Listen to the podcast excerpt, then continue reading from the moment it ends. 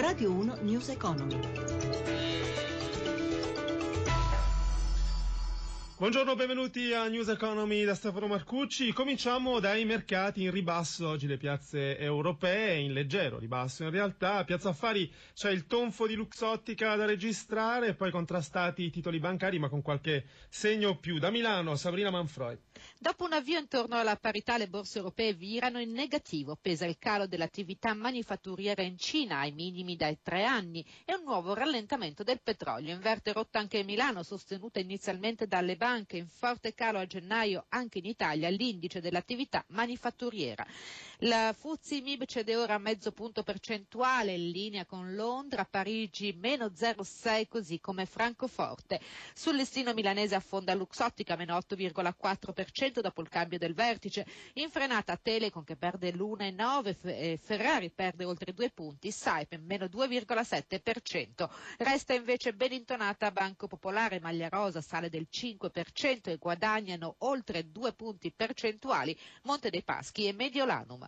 In rialzo il prezzo dell'oro che tocca i millecentoventidue dollari l'oncia, lo spread si allarga centonove punti base, rendimento decennale all'uno virgola quarantuno percento. Infine l'euro che scambia sul dollaro a uno virgola zero otto sessanta. Linea allo studio. Grazie a Sabrina Manfroi da Milano. Banche allora sono un fronte caldo questa settimana, atteso il decreto sui rimborsi ai risparmiatori delle banche salvate, poi in ballo ci sono le possibili fusioni tra le popolari, l'accorpamento delle banche di credito cooperativo. A Torino si è da poco concluso il forum dell'Associazione degli operatori dei mercati finanziari. Luigi Massi ha intervistato il direttore generale dell'A B I Giovanni Sabatini. Sabatini, abbiamo visto in queste settimane le difficoltà di M P S e Carige, eh, abbiamo visto le turbolenze su tutti i titoli bancari e poi l'accordo sulle sofferenze bancarie, ma in fondo qual è lo stato di salute delle banche italiane? Bisogna distinguere tra quelli che sono gli andamenti di borsa che riflettono una pluralità di fenomeni, a cominciare da un'incertezza generalizzata. Tutti gli indici bancari europei hanno avuto un andamento negativo, con quelli italiani con eccessi di volatilità. Se guardiamo i fondamentali delle banche italiane e del paese, questi rispetto a uno o due mesi fa non sono cambiati, anzi sono migliorati. L'A B I come vede le, fusioni, le possibili fusioni e accorpamenti che si vanno profilando nel mondo delle popolari?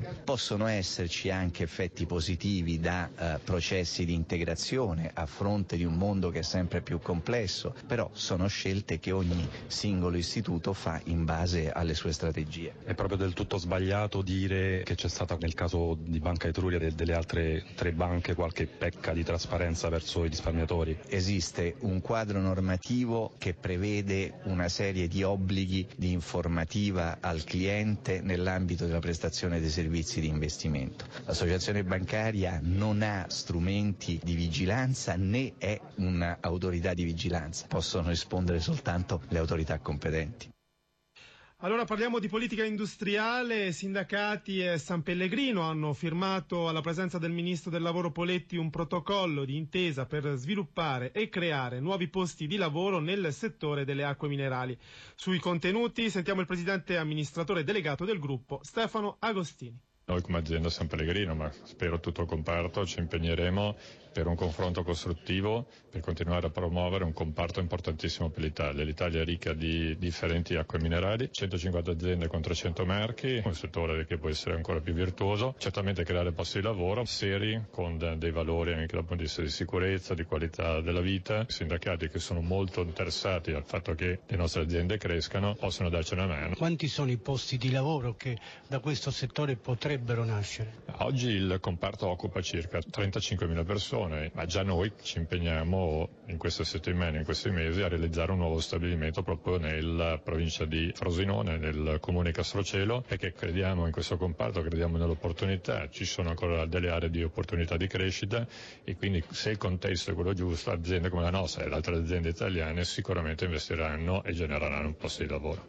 News Economy si ferma qui anche per questa mattina, a cura di Roberto Pippan, grazie a Cristina Pini per la collaborazione, a Claudio Magnaterra in regia. Grazie a voi per averci seguito. Da Stefano Marcucci, buon proseguimento su Radio uno. Radio uno News Economy.